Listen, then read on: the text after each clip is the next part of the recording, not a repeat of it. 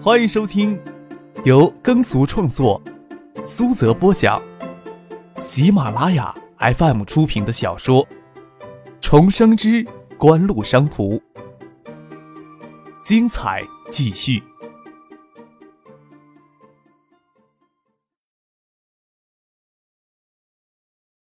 第720集。你们呀，都承认撞倒人了。刚才这里很多人都可以作证，我是医院保卫处的，刚才也对这事儿做过调查。那台摄像机刚好出了故障，没有将当时的情况录了下来。不过导医台有2名护士也是看到你们撞人了，事实呀也基本清楚了。我过来替你们调解一下，你们要是不愿意接受医院的调解，我们可以帮你们通知公安局的人过来。回头看了看病房里另2个病人与家属，你们刚才呀都听到他们承认撞倒了，等会儿还要麻烦你们做个证。中年妇女于心不忍，一想站出来说什么，却给她的女儿拉了回去。张克轻轻地吐了一口气，说道：“行，我看你怎么调解。刚刚医院被你们撞倒的徐老太太检查了一下，你们呀应该庆幸的，虽然腿还要再动一次手术，人家还要再吃一次苦。”不过没有特别大的生命危险，你们呀是不是马上通知你们的家人，先往医院账户里打2万块钱，先用于老太太的治疗与日常营养，其他赔偿呀要看治疗情况再说。再说徐老太太腿治不好，留下什么后遗症，肯定是要多赔一些的。但是现在要严厉的批评你们，你们在撞倒人之后千方百计的想要抵赖，还一度想要溜走，在医院里已经动手斗殴了。你们呀都是东海大学学生，我也不打算将你们送去公安局处理。我已经通知了你们学校，要你们学校严肃处理这件事儿。通知了我们学校了呀？张克语气很淡的说着话，斜着眼睛轻蔑的看了他们一眼，身子侧过来问站在过道上的傅俊：“你带了多少现金过来呀？”“我马上让人去取。”傅俊说道。“那也多取点吧，看他们张兜大的胃口。”张克舔了舔嘴唇，又回过头来看着这个代表医院保卫处的，说道：“我呀没有时间跟你们拖，要赔多少钱你们拿出证据来，有依据啊，10万20万我都赔给你们。我这人啊不喜欢今天赔人家2万，明天再赔人家2万，一次就结清吧。还有，既然医院保卫处已经做过调查，确认是我们撞倒了人，也就请准备好材料，除了证人以外，也请你们医院解释一下为什么大厅的摄像头没有工作。你们能找到证人，看到是我们撞了人，我们想抵赖也不成呀。你们看这样处理可好？”不得不承认，医院保卫处的工作非常迅速。张克他们在病房里简单吃过中午饭，花衣衬衫男与妙龄女郎，还有那个自称是保卫处处长的刘处长，带着一叠厚厚的材料过来。“我们的调查工作是很细致的，绝不会冤枉一个好人。我们保卫处每年都要接受去公安局的培训，有这些材料在手里，就算你想再口反认，我们也能定你的罪。”医院保卫处姓刘的处长得意洋洋地说道。“你有权利定我的罪？”张克坐在陈飞荣的病床前，斜过头来看了这男人一眼，神色冷淡地问道，将他手里材料拿了过来。有监控摄像头为正常工作的说明，有导医台护士的证言，当然也有妙龄女郎与徐老太的证言。他们还找了隔壁2个住院的病人，写了刚才在过道发生动手纠纷的情况说明，无非也是要咬定张克自己在过道里承认撞了人。还有医生给徐老太的复诊与体检报告，还真难为他们在这么短的时间里整理出这么齐全的复诊与体检报告来。当然了，最重要的还有一份2名骨科专家参加会诊的治疗与身体恢复方案说明。没有这治疗与身体恢复方案，也抹不下忍来狮子大开口。除了这些硬性的赔偿之外，你们撞倒人之后就逃跑，还在大厅里用东西砸人，在住院楼过道里打人，给徐老太与他的儿子儿媳造成很严重的心理损失，他们呀也适当提出了精神赔偿。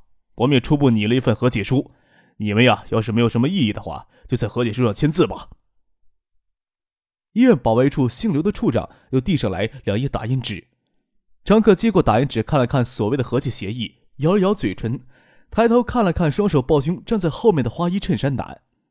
“是不是何经理你先跟你的爱人先签字呢？”我们迁就迁，我们也是很讲信用的人。只要你一次性的赔付11万，我妈以后再出了什么毛病，跟你半毛钱关系都没有。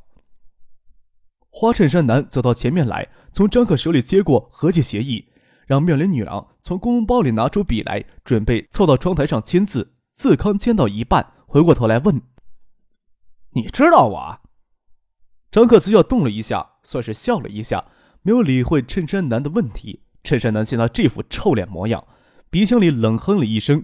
既然能拿到钱，也能暂时的忍受他这张臭脸。在协议书上签了字，又交给了妙龄女郎签。签好字，就将协议书递了过来。告诉你们啊，该你们签字了。签字赶紧通知你们家人汇钱过来。我们呀，可没什么耐心。告诉你们一声，你们学校刚刚打电话过来，马上会派人过来。你们要是担心我欺负你们是学生，可以拖到你们老师过来再签。我这份赔偿协议可都是有理有据的。大学入学，户口都要迁入学校所在地。虽然陈飞荣住院时没有提起自己是东海大学的学生，不过他们看到张可丢给他们的身份证上的地址，就以为他们都是东大的学生，先将电话打到了东大学生工作处，将所有的事情都往张可他们头上栽，省得他们找学校当靠山还得纠缠。衬衫男自以为考虑周全，得意洋洋地看着张可以及另外3个眼神愤怒的女孩子。冷不防父亲从后面伸手过来，抓住他的脖子就往外拖，手里的协议书给父亲另一只手一把抢了过去。哎，你想干什么呀？花衬衫男两手乱抓，却抓不到父亲，双腿给拖到地上乱蹬着，根本无法从父亲的手里挣扎开来。你们是谁？医院里你们怎么敢乱来？姓刘的处长声色俱厉地说道。妙龄女郎冲过来要帮忙，两个人却给两位宝贝走过来，抄住胳膊，拿手指节顶着他们的腋窝子，无法反抗，给请了出去。也不能在医院里大打出手，父亲将人拖出了病房，就放了手。你们想干什么？快叫保安！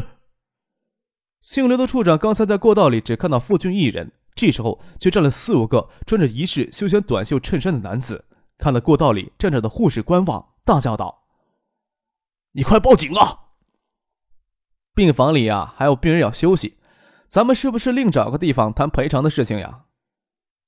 张克慢条斯理走了出来，看了看姓刘的处长跟衬衫男还有妙龄女郎，他们是我家的司机，刚刚去取钱了。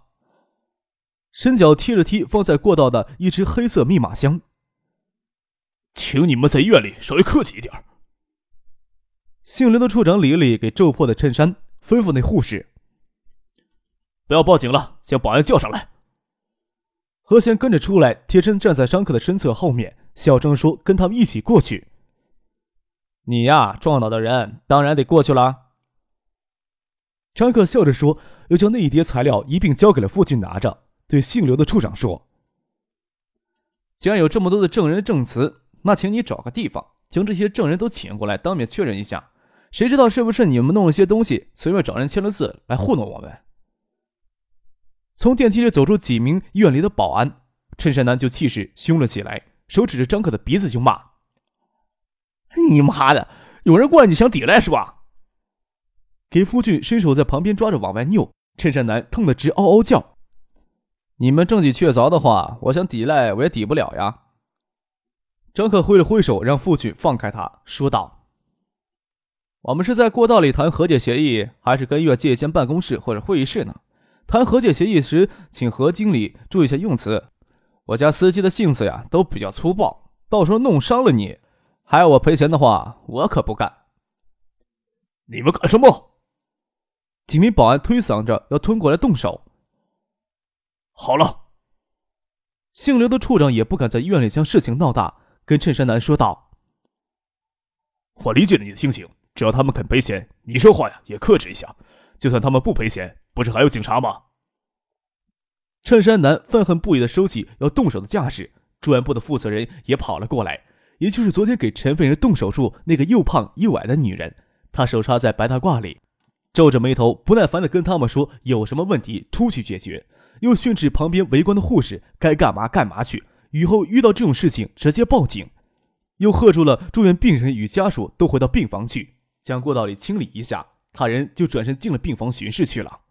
“那去18楼的会议室谈吧。”姓刘的处长说道：“这里呀是你们的地盘，我们随便。”张克说道。这会儿苏玉婷从病房里走了出来，跟张克低声耳语，说那个穿花衬衫的跟医院的一个副院长认识，他们这才以为吃定了咱们，让他注意一些。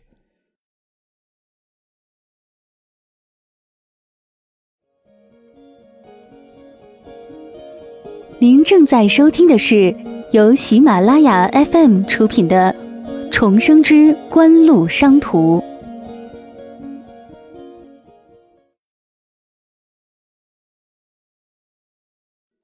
张克点点头，想必是刚才那个女大夫走进去提醒他们了，让父亲将装钱的密码箱提起来，跟着他与和谐一起上楼去。出了电梯，大会议室就在过道顶头，姓刘的处长跟两名保安在前面领队。走到一间办公室门前，父亲停下来跟张克说话：“就这间。”“你们停下来做什么呢？会议室在前面呢。”姓刘的处长不耐烦地回过头来说道：“主持和解呀，姓刘的你还不够格呢。”张克笑了笑，抬头看了看办公室门楣上的金属门牌，说道：“看来呀，还得麻烦一下这里的陈副院长一下呢。”“你站住！”姓刘急跑过来要抓住张克他们，张克他们却都已经进了去。装修豪华的办公室靠南面的落地大窗是张檀木的红色大办公桌，有个穿着白大褂的白胖中年人坐在办公桌后，惊疑地看着张克他们闯进来，问道：“你们有什么事情啊？”又疑惑不解地看着保卫处的刘处长跟在后面走了进来。“陈院长，他们就是撞到徐老太要溜走的两名东大学生，我正准备领着他们去会议室谈和解的事情呢，他们想请陈院长主持一下呀。”“你们的事呀，我也初步了解了一下。”穿白大褂的陈副院长将鼻梁上的眼镜取下来，拿在了手里，说道：“基本事实已经清楚了，摊牌上是你们双方之间的事情，我呀也不好帮着哪边说话，再说我的手头还有工作要做呢。”衬衫男见张克一副不知道怎么死的神色，就得意飞扬，说道：“陈院长，您就勉为其难抽空出席一下吧。”“那好吧。”陈副院长将另一只手里的钢笔放下来，态度和蔼地说道：“我过去呀，也只是随便说说，你们愿意听就听一下，不愿意听也可以不听。”又笑眯眯地看着和弦：“听说呀，是你撞了人，犯了错误，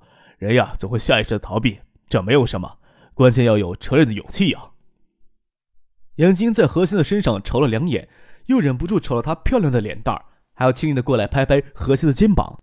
虽说这陈副院长的语气很和蔼，说话也是很中听，只是这色眯眯的模样让何贤浑身起鸡皮疙瘩，往张克身后躲了躲，不让他碰自己的肩膀。除了双方当事人主持和解的陈副院长以外，刘处长之外，到一台的护士、给徐老太太会诊的骨科专家、监控室的工作人员等相关人员都到了会议室。陈副院长慢条斯理坐在会桌前看着材料，过了好一会儿才抬头问张克：“基本的事实呀，都差不多清楚了，你还有什么要说的？还是说你对赔偿有疑问呀？这个治疗方案与身体恢复方案是我们医院两名最权威的骨科医生做出来的，将用到的治疗费用、身体康复费用以及营养费恢复期，也不是我们仅仅医院有这个标准。至于2万元的精神赔偿，我不好定性。还是你们自己来谈吧。”姓刘的处长在旁边要将钢笔递给张克，让他在和解协议上签字。张克没有伸手去接，说道：“我自己有笔。”父亲忙从上衣口袋将钢笔取出来，递给了张克。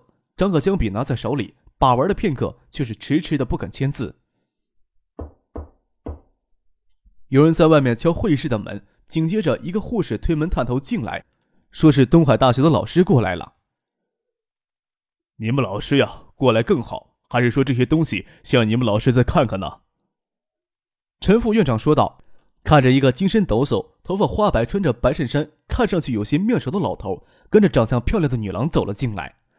张克没想到学校会惊动他过来，忙站起来走到门口，说道：“怎么让您亲自过来了？”“小崔呀，他人不在建业，学工处就将电话打到我这里了，我正好呀，中午也有空。”双发老头声音洪亮，跟张克说话，却恨不得所有人都听见。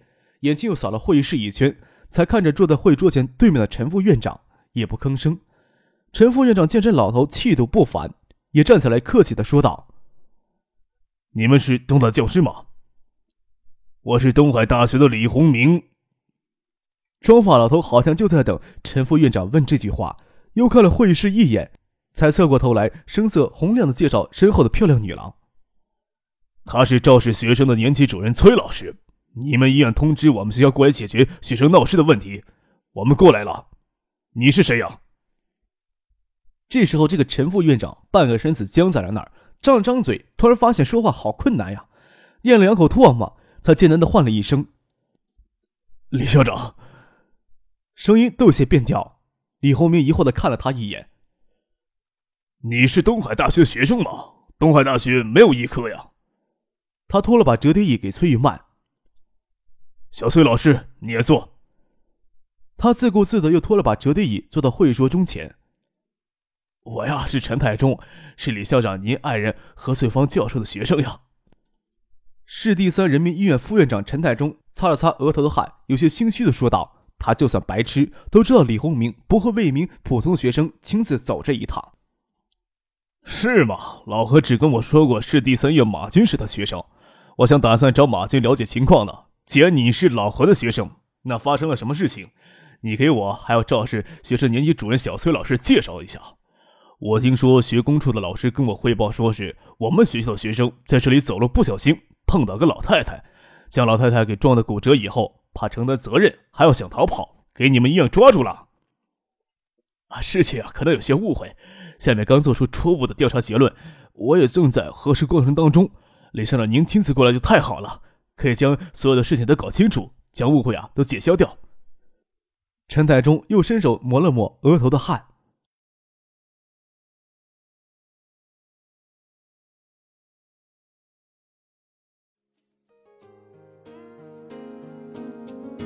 听众朋友，本集播讲完毕，感谢您的收听。